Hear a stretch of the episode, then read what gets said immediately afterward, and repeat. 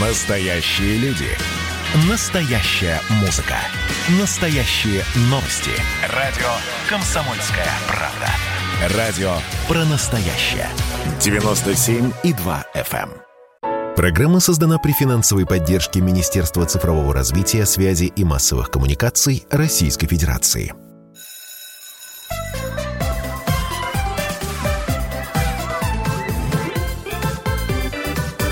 Родительский вопрос. А, Здравствуйте, наши уважаемые радиослушатели. Как всегда, я говорю доброе утро, добрый день, добрый вечер, потому что нас слушают все 11 часовых поясов нашей страны. Родительские вопросы в эфире. Я Александр Милкус. И сегодня мой гость, ректор Российской Академии Народного Хозяйства и Государственной Службы Владимир Александрович Мау. А, Владимир Александрович, ну, понятно, а, раз вы в студии и раз э, про вузы, мы говорим про поступление и э, выступления, вернее, в, в выпуск из школ, из, из вузов. А сейчас вот начинается приемная кампания вузы. Давайте мы определимся, или вот вы посоветуете все-таки нам и нашим читателям, и слушателям. А, вот первый вопрос у меня, наверное, банальный, но вот у меня, например, ответа на него э, нету. А есть ли смысл при поступлении в ВУЗ ориентироваться на рейтинги, которые сейчас ну, в достаточно большом количестве э, существуют. И международные рейтинги, и рейтинги российские. Вот что они показывают, вот для меня абсолютно непонятно, э, являются ли они каким-то ориентиром для абитуриента. Рейтинги, наверное, но прежде, да, Прежде всего, здравствуйте. Не буду говорить время суток, поскольку здравствуйте относится ко всем. А, а, спасибо за приглашение. Ваша студия всегда очень интересна и для того, чтобы здесь выступать, и для того, чтобы вас слушать. А, вы знаете, рейтинги – вещь, может быть, в какой-то мере важна, но рейтингов много.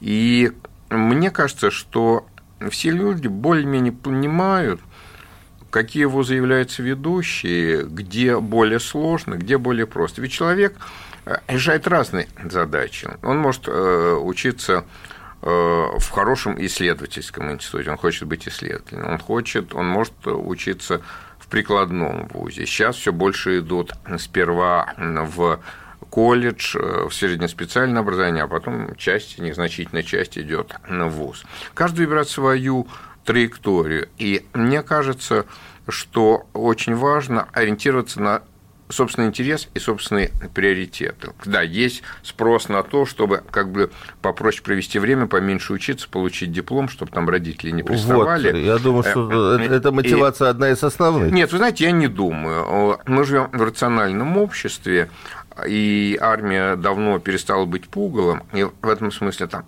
желание пересидеть Э, удовлетворить родителей давно не функционирует. У нас же половина, э, э, половина школьников после 9 класса идут в среднее специальное учебное заведение не потому, что они двоечники не могут учиться дальше, а потому что они выбирают эту траекторию, потому что по определенным критериям она более рациональна. Не будем недооценивать рациональность нашей молодежи, как вообще нашего общества. Каждый выбирает свой трек. Конечно, при прочих равных, чтобы не терять время, лучше идти в хороший вуз, вуз, которым учиться трудно. Я всегда говорю своим студентам, знаете, что если вам э, учиться легко, значит, вы где-то чего-то не дотягиваете. Повторяю, если вы пришли э, в вуз, как, если вы рассматриваете учебу в ВУЗе как инвестицию, а все больше, кстати, студентов рассматривают обучение как инвестицию, а не как покупку услуги. Если вы инвестируете, это должно быть трудно, чтобы получить отдачу на капитал. Ну, смотрите, э, на самом деле, я тоже смотрю на ребят, которые поступают, общаюсь со студентами достаточно много.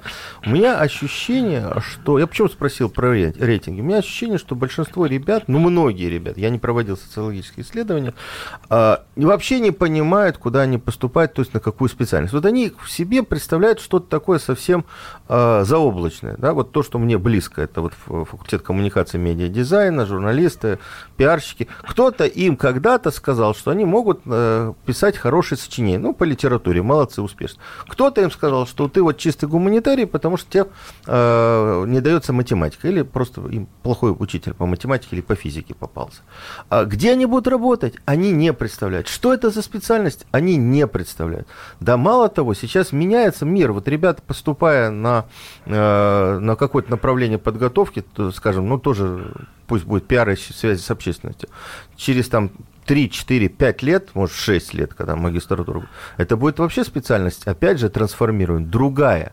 Может быть, нам э, как-то вот, во-первых, с профориентацией больше э, работать, а во-вторых, э, ну, даже профориентация не очень помогает, когда ребята, ну, правда, они идут в ВУЗ, потому что они туда могут поступить. Э, вы знаете, в, отчасти в вашем вопросе содержится и ответ. Я только с последней фразой не согласен. Они идут в только потому, что они туда э, э, могут поступить. Ну, давайте говорить про продвинутых, про тех, кто идет в ВУЗ, который рассматривает ВУЗ как инвестицию. Давайте, потому что если там мотивация другая, пересидеть, потусоваться, удовлетворить родителей, это другая логика. Ее обсуждать неинтересно, в данном случае не важно. Итак, если они рассматривают э, ВУЗ как инвестицию, то это тоже э, многофакторная ситуация. Здесь многое зависит как от самих абитуриентов и студентов, так и от нас с вами, то есть от э, тех, кто организует образовательный процесс. От студентов зависит то, что они должны быть готовы хорошо учиться и много работать. Вот когда меня спрашивают, как быть успешным в жизни, я говорю, хорошо выполнять свои обязанности. Обязанность студента – это не тусовка, не желание выйти замуж или жениться, что тоже может быть полезно. Это хорошо учиться и много э, работать. Тогда у тебя все получится. И второе обстоятельство, вот, может быть, вы зададите этот вопрос, может, нет, но его всегда задают, а какие специальности перспективные? Перспективные те, в которых тебе интересно успех может добиться любой, в любой специальности, Вы если он занимается... Я вас перебью. Ну, они если же поступают, занимается... они не знают, Сейчас, где им интересно. Сейчас. Если он занимается тем делом, которое ему интересно, а не занимается тем, что его тошнит. Вот не надо. Вот даже если вам говорят, что вот это какой-нибудь программист чего-нибудь или геймдизайнер, извините за выражение, что это очень перспективно, а вас от этого тошнить, не надо этим заниматься. Надо заниматься тем, что интересно, это залог успеха.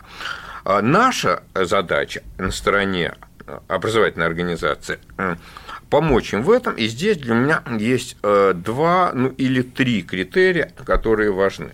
Критерий первый, э, а вот при банальности этой фразы, но отнесите к ней серьезно. Образование должно прежде всего в ВУЗе быть фундаментальным. Фундаментальные знания – те, которые не стареют. Вот все стареют, фундаментальные не стареют. И для того, чтобы человек в жизни смог адаптироваться к тем вызовам, которые будут, а ему все время придется менять специальность. Успешные люди не работают по специальности, поэтому я всегда э, иронично отвечаю на вопрос, сколько у вас выпускников работают по специальности. Я всегда говорю, чем больше успешных, тем меньше из них. А между прочим, недавно вице-премьер Чернышенко сказал, что одним из показателей эффективности работы вуза будет количество выпускников, которые по, по окончании вуза будут работать по специальности. Это зависит от, э, э, от дистанта от времени между окончанием вуза и местом, где они работают, и понимаем специальность. Конечно, врач не должен работать юристом, а юрист, не дай бог, врачом. Э, но э, все-таки все-таки успешные, посмотрите на тот же стартап-правительство, все-таки готовили к другой специальности, чем к той, которой они занимаются. Но дело не в этом. Есть ну, есть такая мантра, да, сколько работает по специальности. Но мы же понимаем, что э, всерьез речь идет о мере этой специальности. Если выпускник э, педвуза работает продавцом в магазине, это не совсем правильно. Но если выпускник педвуза работает, э, скажем, консультантом в юридической фирме, ну, так это и неплохо, если он хороший консультант, например. И Знаешь, что вы правильно научили Но общаться можно, с людьми. Можно все таки да. Еще одно важное обстоятельство – это э, возможность помочь в индивидуализации трека. Потому что э, ведь спрос э, на новой специальности, спрос на специфику того или иного образования, на специфику тех или иных выпускников, он меняется по мере учебы. Вы совершенно правы, я скажу более жестко, лучше, наиболее перспективные специальности, которые будут в тот момент, когда через 6 лет, если бакалавриат проводит магистратура, выпускник окончит вуз, еще не существует момента его поступления. Вот. Вот, вот это мы должны понимать. Фундаментальная характеристика нашего времени – это неопределенность. Мы должны все учиться жить в условиях неопределенности. И для этого мы должны усиливать возможности индивидуальных треков, мы должны обеспечить возможность модели liberal arts, то есть возможность получения двух, а то и трех специализаций по мере обучения, и должны создавать возможности изменения трека по мере, по мере учебы. Вот э, двухэтапную модель бакалавриата и магистратуры с момента ее появления принято ругать. Э, хотя между тем это огромное достижение, рывок в рывок э, вперед, потому что это позволяет э, э, сменить трек через первые четыре года. Не учиться одному и тому же у одних и тех же в течение шести лет, а сменить трек с учетом новых вызовов. Больше того, почему-то мало кто обратил внимание, но президент наш Владимир Владимирович Путин в послании еще 2020 года сказал очень важную вещь, потому что он президент, потому что это действительно очень важная вещь, а, а то, что вузы должны дать возможность менять трек в середине бакалавриата.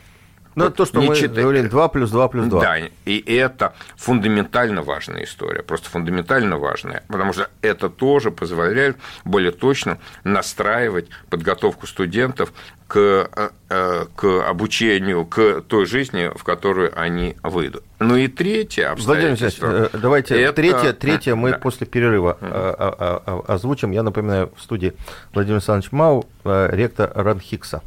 Не переключайтесь. Не бойтесь говорить правду. На радио «Комсомольская правда» стартует проект «Накипело». Каждый слушатель может позвонить в прямой эфир и за две минуты рассказать, что его волнует. Политика, экономика, соседи, личная жизнь. У нас найдется место для любой вашей темы. С вас искренность, с нас время в эфире – Каждый понедельник, вторник и среду с 11 вечера и до полуночи по московскому времени. Звоните и рассказывайте то, что накипело. Телефон студии 8 800 200 ровно 9702.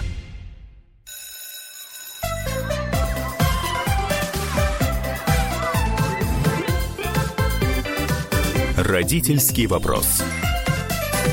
Мы снова в студии, я Александр Милкус и мой сегодняшний собеседник, ректор Российской Академии Народного Хозяйства и Государственной Службы Владимир Александрович Мау. Мы говорили про советы или там соображения по поводу э, будущего высшего образования. Владимир Александрович остановился на двух и сказали, что вы сказали, что третий сейчас озвучит. И третий фактор – это ВУЗ должен обеспечивать непрерывность образования, потому что мы живем в мире непрерывного образования, то есть образование для взрослых. На самом деле мы должны создавать условия, при которых наши выпускники, особенно другие выпускники, хотят к нам приходить на разные этапы своей карьеры, потому что им надо готовиться к новым вызовам, отвечать на новые вызовы. Я, опять же, часто говорю своим коллегам, да и выпускникам, уже не абитуриентам, а выпускникам, э, что наша задача быть Шахерезады, которую не убили на протяжении многих лет, только потому, что она каждый вечер рассказывала, останавливала сказку, которую она рассказывала султану на самом интересном месте, и ему хотелось послушать, что будет дальше. Вот наша задача сделать так, чтобы нам хотели приходить еще и еще, и новые и новые люди. Но это действительно мандат президентской академии, поскольку у нас все таки подавляющее большинство тех, кто у нас учится, это не студенты высшего, а люди, проходящие на переподготовку. Хотя у нас студенты высшего очень много, там 45 тысяч, но еще примерно 150 тысяч. Это те, кто в течение года у нас учится на разных других программах. Владимир Александрович, вот вы, э, я тоже поддерживаю идею 2 плюс 2 плюс 2, то есть 2 года в бакалавриатуре, первое это так фундаментальное образование, 2 года специализация, а потом, кто захочет научной деятельностью, преподавательской деятельностью заниматься, поступает в магистратуру. Но ведь э, мы все время слышим... Э... Извините, а магистратуры 3 нет. Магистратуру э, теоретически, принципиально, магистратура может быть 3.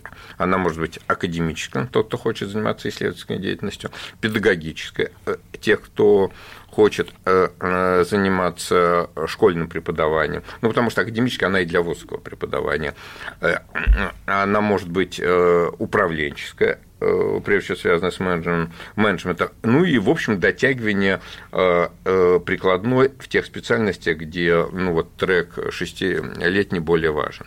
Ну, мы, мы тогда можем говорить и про идею совместить магистратуру и аспирантуру тоже есть такая. Ну, это другая история. Давайте не преувеличить да. роль аспирантуры. Ну, ну в общем, в общем нет, да. я, я о другом.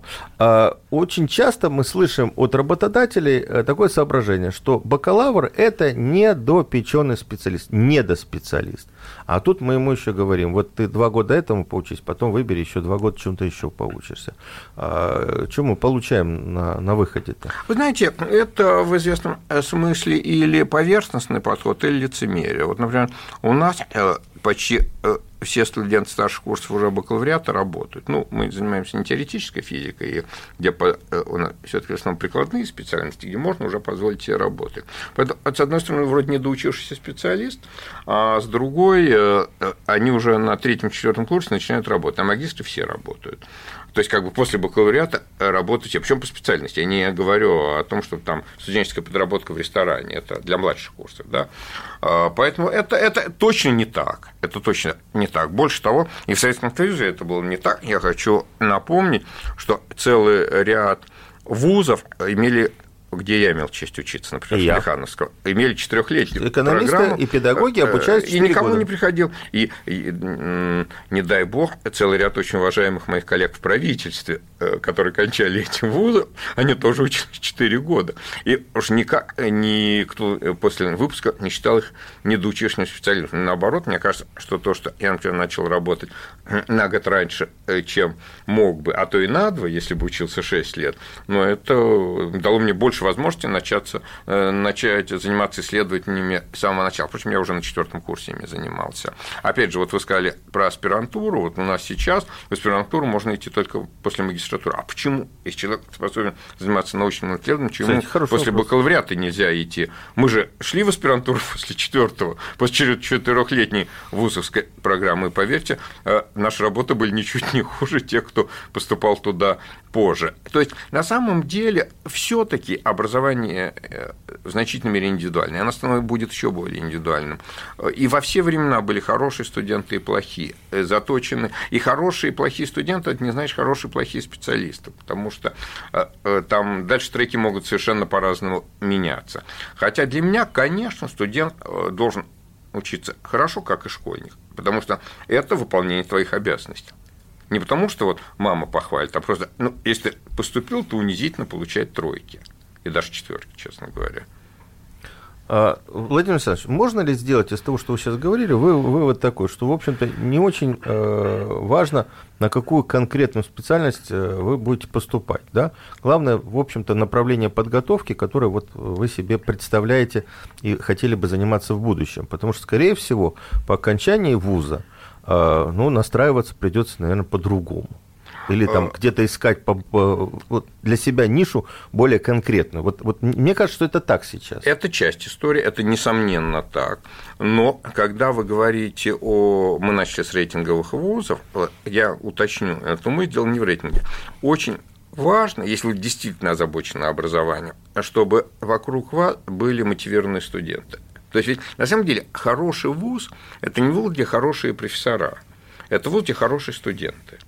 А хорошие студенты не позволят быть плохим профессором, я бы так сказал. Конечно, это встречный процесс, но хороший вуз – прежде всего э, вуз, где концентрируются хорошие студенты.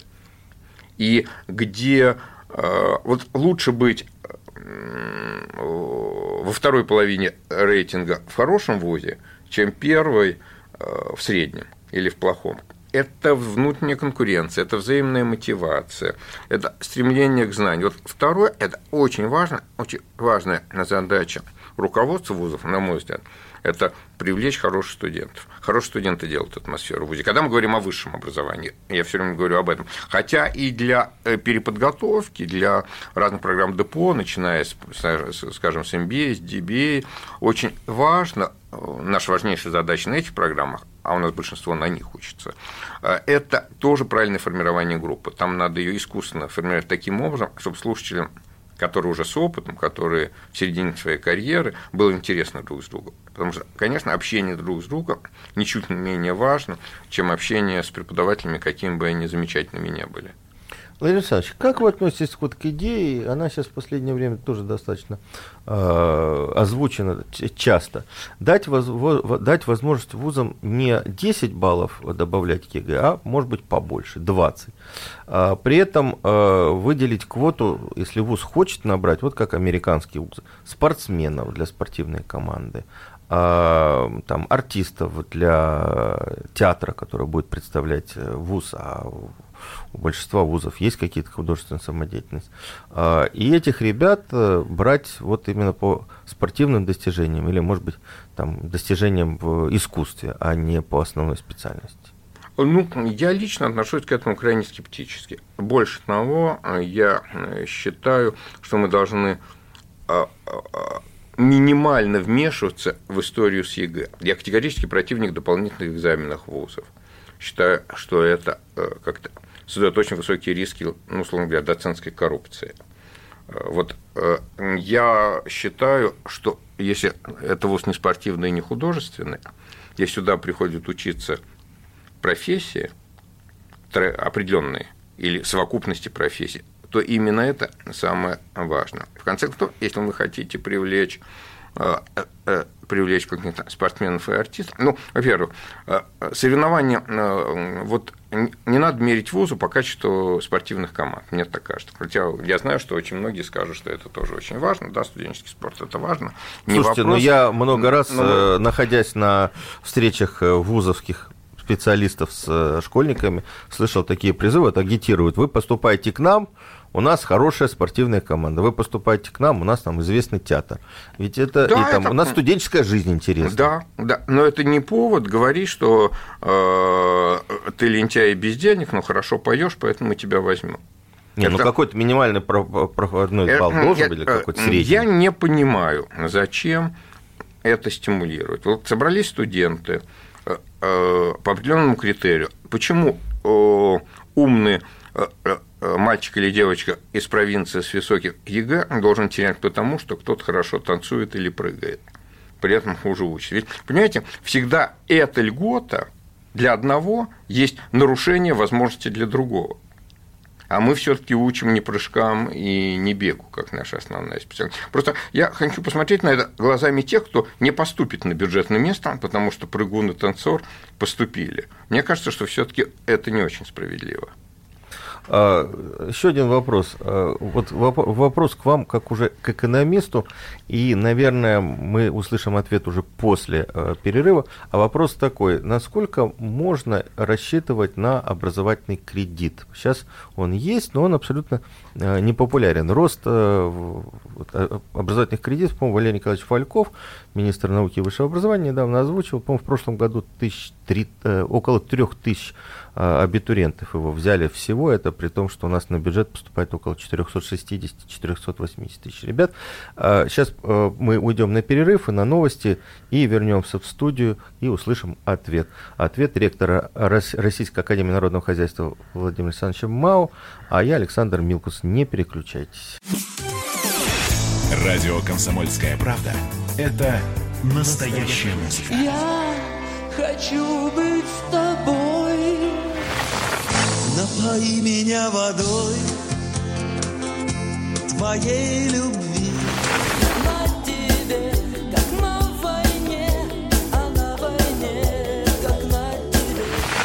Настоящие эмоции. Это то, о чем я, в принципе, мечтал всю свою сознательную жизнь. И настоящие люди. Мы ведь не просто вот придумали и пошли на полюс. Мы к этой цели своей, ну, лет 10 готовились, шли. Радио «Комсомольская правда». Живи настоящим.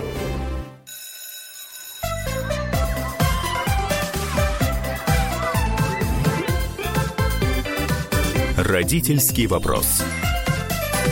Мы снова в студии. Я Александр Милкус и мой сегодняшний собеседник, ректор Российской Академии Народного Хозяйства э, и Государственной службы Владимир Александрович Мау. Э, в перерыве Владимир Александрович меня поправил в том, что я говорю, что вот кредит взяли там около трех тысяч ребят, образовательный кредит, а на бюджет поступило 450 тысяч.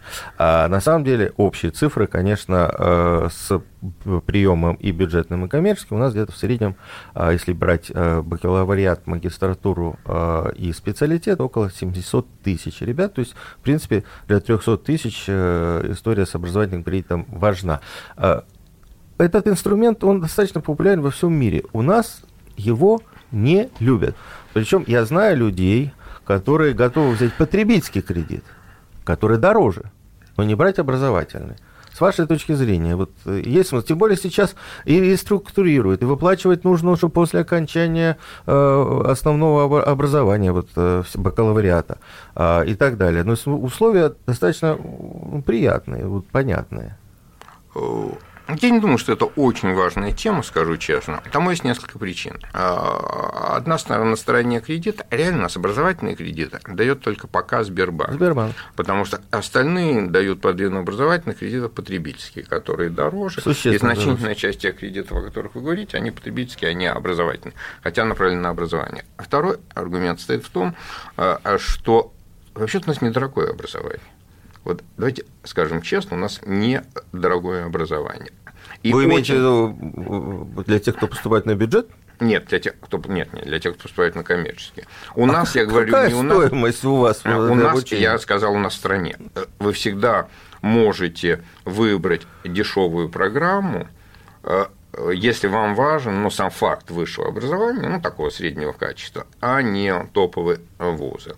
Те, кто идут в топовые вузы, как правило, или э, э, имеют некоторые накопления для того, чтобы э, раз для того, чтобы как бы их родители э, для того, чтобы оплачивать, или, ну, мы, например, ряд других ведущих вузов, э, если у нас не дотягивают студенты, ну, абитуриенты немножко до точки отсечения бюджета, а у нас иногда закроется на 100 баллов, ну, на 300. То есть у нас э, э, нам идут очень высокобальные студенты, а ряд программ закрывается просто вот на, э, на 300 баллах, ну, или 100 в среднем по трем экзаменам. Э, то мы обычно э, даем грант, то есть принимаем за свой счет тех, кто ну, там, на 5 пунктов отстает. То есть очевидно, что это хорошие ребята, которых надо взять, которые составят честь Академии. Я повторяю, хороший вуз – это там, где хорошие студенты. И, в общем, им это не нужно, мы все равно возьмем за свой счет.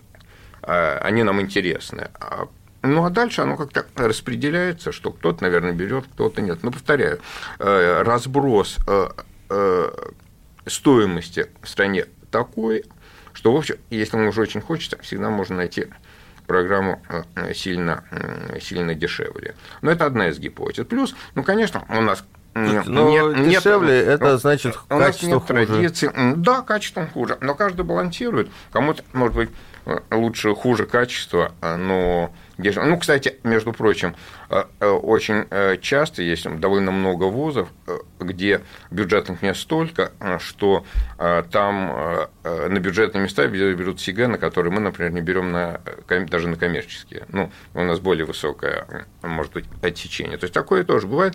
На самом деле э, в стране же достаточно много бюджетных мест, и президент за последний год э, э, несколько раз выступил с инициативой увеличения количества бюджетных мест. На мой взгляд, это правильная инициатива, потому что э, я считаю, что первое профессиональное образование должно быть доступным и бюджетным. И, в принципе, вот мое мнение, что мы должны за несколько лет прийти э, к э, системе, при которой любой гражданин имеет право, ну, способный сдать экзамен выше определенного уровня на бюджетное первое профессиональное образование за, за счет бюджета. Да, это не обязательно будет в лучшем вузе, это будет ну, вот там, куда его возьмут по стране, но это тоже очень важный тренд, мне кажется, в развитии современного образования, не только российского, вообще современного образования. Слушайте, ну действительно, вот в этом году э, еще 35 тысяч э, бюджетных мест добавляются в вузы.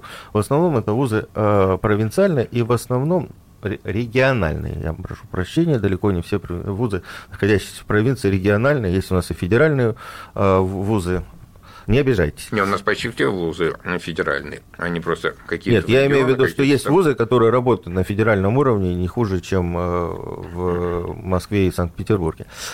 Все-таки, вот вы знаете, я не, не очень согласен. Я, я рад за то, что добавляют бюджетные места. Я э, смотрел структуру, вот структура вот этих вот бюджетных мест меня, честно говоря, напрягает. Я недавно смотрел исследование, э, исследование э, за 2019 год. А самые популярные специальности до сих пор остаются экономист, юрист там, э, и так далее. А на эти специальности минимальное количество бюджетных мест. Самые а, не популярны, ну не то, что не популярны, но меньше лю- людей идут на инженерные специальности, технические специальности. Количество бюджетных мест там увеличивается, увеличивается и увеличивается. В результате получается, что на эти специальности, как вы правильно только что сказали, поступают ребята с, э, там, с 45, с э, 50 баллами по ЕГЭ. То есть, ну, очень э, со слабой подготовкой. Зачем нам такие инженеры? Я вот, вот, вот специально готовился к нашему разговору, посмотрел. Э, Нам нужны биологи, нам нужны химики. Я посмотрел э, один вуз ну, в, при- в приличном э, в Сибири. А, Проходной балл для поступающих на химию и, фи- и химию и биологию специализацию 46. Если они сами троечники, кого они научат? Может, нам не надо вот увеличивать там, где мы понимаем, что мы не можем набрать а, сильного абитуриента? Инженер, который стройкой будет потом проектировать самолет или ракетный двигатель, нам не нужен. Он и, и его, и его не возьмут на производство. Он отсидит э, какое-то количество времени в ВУЗе, а потом пойдет, вот как вы правильно сказали, хорошо, если консультантом какой-нибудь страховой компании. Нет, ну консультантом-то, ладно, скорее менеджером торгового зала. Ну, или менеджер, да. Вот, а, что по-русски называется продавец. Вы знаете, это э, более э, э, сложный вопрос, чем может оказаться на поверхности. Ну, первое. Если люди хотят получить высшее образование, то это лучше, чем если они его не хотят. Больше того, не очень хорошее образование, лучше отсутствие образования. Вот я не разделяю представителей тех, которые говорят, что, ну, не, не иногда слух, но об этом часто думаю, что вот образование должно быть или очень хорошим, или никаким. Разные люди по разным своим способностям, возможностям определяют э, спрос на разное образование.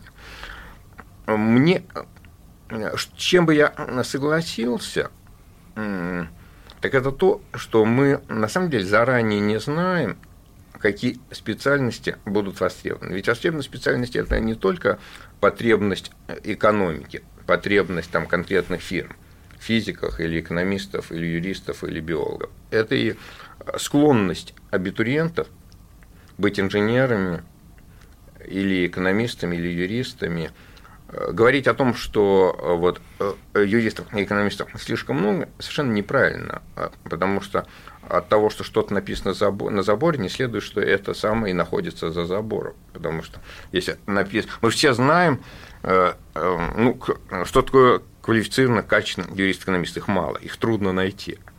А что там написано в дипломе э, вуза среднего качества или там э, низкорейтингового студента, ну, в конце концов, бывает. Э, Мне представляется, что очень важно двигаться в направлении, когда бюджетные места распределяются пропорционально спросу на них. То есть, вот если мы не можем сказать, сколько экономистов нужно, вот сколько в этом году высокобальных студентов э, с, с высоким ЕГЭ придет сказать, я хочу быть экономистом или юристом, или физиком, инженером, вот столько примерно и надо двигать туда э, бюджетных мест, а не говорить, что нам абстрактно нужны инженеры, поэтому сейчас вот все бюджетные места свалим к инже- свалим э, Но Ну, у нас сейчас именно вот так происходит. Ну, по крайней мере, у нас уже сейчас производит большой сдвиг, когда вы можете все-таки при прочих равных выбрать, э, э, пусть за коммерческий счет, за плату, но ту специальность, которая есть. В Советском Союзе все-таки выбрать вообще не могли. Вы должны были поступить или не поступить. Опять, ничего не происходит быстро и вдруг. Но движение именно в этом направлении. Расширение количества бюджетных мест да, это, это процесс, который идет. В стране реально есть спрос на всеобщее высшее образование. Э, и он все равно будет удовлетворяться. И лучше, если это будет проходить под контролем государства э, с государственными бюджетными местами. Э, Я сразу хочу говорить, что вот ведь руководство ведущих вузов меня часто за это критикует. Вот вы говорите, дайте бюджетные места в лучшие вузы.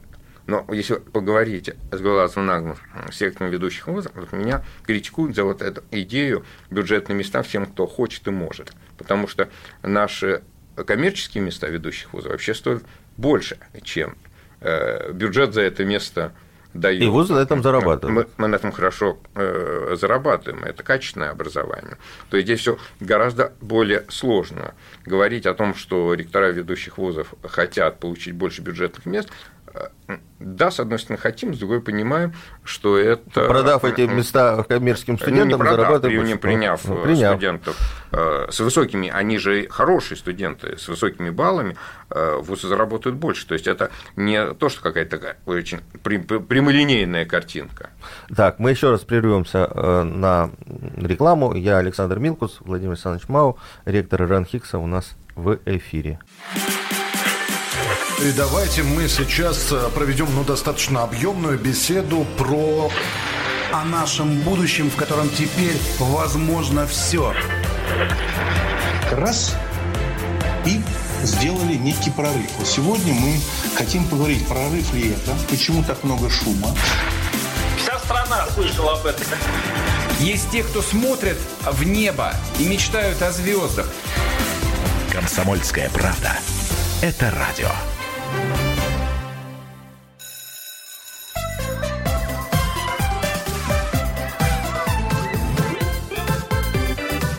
Родительский вопрос. Мы снова в студии, я Александр Милкус, и сегодня мы разговариваем, очень интересная беседа, кстати, э, с ректором э, Российской Академии Народного Хозяйства и Государственной Службы Владимиром Мау. Э, Говорим мы про приемные экзамены, про поступление, вообще, кого готовят современные вузы. Э, Владимир Александрович, вы знаете, вот вы говорите, что хорошо бы, чтобы э, максимальное количество людей поучилось в вузах. Я тоже с вами согласен. Вот буквально не так давно я разговаривал Видите, с... получилось вузов за счет э, государственного За счет бюджета. бюджета, да.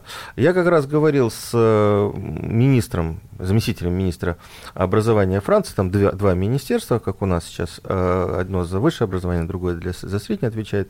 Э, Я его спрашивал, слушайте, а зачем вы принимаете всех, кто хочет, всех, кто может, в ту же Сорбону? Они потом, бедные, отчисляются через э, год, э, не в состоянии выдержав учебу, и потом, значит, долго э, мучаются и депрессуют, а, и больше никуда не могут попасть. На что он мне сказал? То, что мы даем всем возможность поступить в ВУЗ и попробовать себя, это завоевание нашей великой французской революции. И я надеюсь, что даже те, тот, кто год проучился в Сорбоне, он не будет плевать мимо урны. Вот такое соображение. Слушайте, вот это как вы относитесь к такой ар- аргументации? Ну, Человек действительно, ну, э, вы не- знаете, не- может быть, и не готов к высшему А Вы образованию. знаете, я же э, просто то, что описывал в предыдущей части нашей беседы, было именно об этом. Я просто не хотел приводить французский пример, вот, а чтобы не апеллировать. Я имел в виду ровно это, но единственная поправка, во Франции не могут все записаться в Сорбонну, есть определенные требования. Во Франции все могут поступить в какой-то, в какой, провинциальный. Ну, в какой-то я вуз. собирательную Сорбонну Это называл. очень важно. Это очень важно. Э, В какой-то вуз за счет средств э, э, национального бюджета. Вот я говорил ровно об этой системе. Мы должны создать, мы в предельном варианте, через какое-то количество лет, мы должны создать условия, и экономически мы способны. Россия является развитой страной. Вот иногда ее недооценивают. Россия является по основным своим макроэкономическим, социальным характеристикам развитой страны. И не надо там при- прибедняться и называть себя развивающейся. Россия развитая страна. Развитая страна может и должна себе позволить первое, я специально говорю первое профессиональное образование, потому что это может быть хороший колледж. Первое профессиональное собрание, э, образование за счет средств государственного бюджета. Другое дело, что твои способности должны соответствовать уровню этого вуза или колледжа. То есть они должны быть готовы тебя взять. Но ты всегда найдешь то место, может быть, в какой-то провинциальном университете, где требования попроще, где тебя возьмут и базовому образованию научат. Это очень, на мой взгляд, это очень важно. А, Ну вот смотрите, э, я хотел вот что уточнить еще. А, Ребята поступают в этом году. А, какие бы вы советы и рекомендации именно тем, кто в этом году поступает? Мы понимаем, что год был непростой, дистантный, как и прошлый. А, может быть, какие-то послабления ВУЗ должен для таких ребят делать? Ну, вы знаете, у нас же модель поступления, она достаточно простая. Абитуриенты приносят ЕГЭ, и те, кто э, э, первые в рейтинге в соответствии с количеством мест, выделенных под эту специализацию, они поступают. Я не очень понимаю, какие там могут быть послабления. Ну, может быть, балл немножко снизить. А как снизить? Вот есть количество бюджетных мест, вот есть балл, который они принесли. Кто впереди рейтинга, те и поступили. Там снижать нечего. У нас, э, слава богу, нет, и пока ректор не будет, э, ну, если не будет соответствующего закона, конечно, э, внутреннего экзамена. Я считаю, я повторю, я считаю, что мы должны доверять государственной системе ЕГЭ, и она, в общем, достаточно эффективна последние годы, чтобы не создавать каких-то искусственных экзаменов в самом ВУЗе. И в этом смысле мы не можем дать никаких послаблений мы можем, э, э, скажем, не повышать цену для коммерческих студентов, что мы, кстати, в основном и сделали. Это было решение многих факультетов. Там некоторые программы цены поднимают, но, кстати, э, это поднимают цену у нас в основном наиболее дорогие программы, ну, потому что где небольшая добавка, в общем, если люди готовы идти на дорогую, очень дорогую программу, то плюс там небольшая сумма для них мало чего значит. А так, в общем, у нас все программы дороже бюджетного норматива, то есть программа не может ниже бюджетного норматива. В этом смысле мы не должны повышать, чтобы там догнаться за бюджетным нормативом. Мы находимся примерно на уровне прошлого, а значит позапрошлого года, потому что в прошлом году было консенсусное решение не повышать. Не повышать. В прошлом году никто да. из вузов не повысил. Да. Я, кстати, хотел э, нашим слушателям сообщить тоже приятную информацию. Мы говорили как раз о бюджетных местах принят поправки к законодательству о том, что на специальности, связанные с культурой и искусством, можно будет поступать, получать второе высшее образование бесплатно. То есть, ну, не бесплатно, а за бюджет. А, я думаю, что с этого года вряд ли получится, но, видимо, пока подготовят документы. Со следующего года тех, кто там закончил технические вузы, там, педагогические, ну, вот видит себя а, человеком, связанным с музыкой, с искусством, с культурой, а, вот такой приятная, приятная новость для вас. А, готовьтесь к тому, что вы сможете поступить на бюджет. А, все-таки, Владимир Александрович, а, вот у нас осталось две минуты. Что бы вы посоветовали абитуриентам 2021 года? Если они определились, понятно. А если они вот еще думают, вот они набрали вот какое-то количество экзаменов, ну вот решают, куда им поступить. Я вот, честно говоря, общался с абитуриентами, которые подавали там на журналистику, на литературоведение, на иностранные языки в разные вузы. Абсолютно точно не понимая, где, куда они пройдут, там будут учиться. Может, это и правильно, вы если знаете, они ну, не знают а, э, окончательно. Если они выбирали между теми, которые вы э, называли, скорее правильно. Если бы они, вы сказали, что они выбирали между литературоведением и э, макроэкономикой, то это было бы странновато, потому что там все-таки сильная математика должна быть. Вот. Базово я первое, я хочу сказать, не переживайте. Вы не принимаете, в отличие от периода индустриализации, вы даже тогда это было не совсем так. Вы не принимаете решения на всю жизнь. Вам все равно придется переучиваться. Вы должны выбрать сферу, которая вам интересна. В этом смысле литературоведение, философия или иностранный язык это, это как сфера одно и то же. Там есть нюансы, есть специфика. Потом надо будет разобраться, вы хотите заниматься академической наукой, преподавать или быть там прикладным специалистом, я не знаю, по переводу или почему. Ну, это как раз да. вот когда вы попробуетесь. Да, но э, вот точно понимать, что ваш жизненный путь предопределяет не специальность, а качество, вообще ничто, потому что вы, э, где бы вы ни были, даже если вы никуда не поступите, вы можете, это может способствовать жизненному успеху. Это все не трагично. Но выбор хорошего вуза важнее выбора специальности. Вот специальность должна нравиться, ни в коем случае надо идти туда. Вот папа говорит, что вот только это, а меня от этого тошнит. Вот э, не должно от того, чем ты занимаешься, тошнит тошнить. Не должно быть так. Так что... они не знают пока, куда они, чем они будут заниматься. Нет, вот чем папа они... сказал и привел, и, может, слава богу. Нет, привел. если им это, ну, если они способны э, осмы... осмыслить математику, это не будет постоянная истерика, головная боль, и ты будешь постоянным двоечником. Это одно. Или там, ну, тебя не поведут петь, если ты, у тебя голоса нет, да? А с математикой почему-то считается, что э, помучаешься и разберешься. В общем, э, тезис первый. Не драматизировать. Тезис второй стараться все-таки прислушиваться к себе и заниматься тем, что тебе интересно, и тестить, быть готовым, что все равно это далеко не навсегда, что это постоянно придется менять. У Дарда до Филиппа есть пьеса была, есть, экзамены никогда не кончаются. Вот это некрасивая фраза, это правда. И сдав выпускной экзамен, все должны понимать, что это самый легкий экзамен в жизни. Экзамены никогда не кончаются. Да, на этой оптимистической ноте, может быть, для кого-то оптимистической, может, для кого-то пессимистической, мы заканчиваем нашу программу. Ну, действительно, вот с рубежом выпуска из школы и поступления в ВУЗ жизнь не заканчивается, еще можете двигаться, и вот мы говорили и через два года, когда, если будет программа 2 плюс 2, вы сможете найти свою специализацию, и через 4 года можете поступить в магистратуру по другой специальности, которая вам уже наш, которая к вам пришла по душе, пришлась по душе. В общем, удачи вам, ребята, и родители, не волнуйтесь, дети хорошие, они все поступят. Я Александр Милкус и Владимир Александрович Мау, ректор Российской Академии Народного Хозяйства и Государственной Службы. Мы были сегодня в эфире. Всем хорошего дня. Родительский вопрос. Программа создана при финансовой поддержке Министерства цифрового развития, связи и массовых коммуникаций Российской Федерации.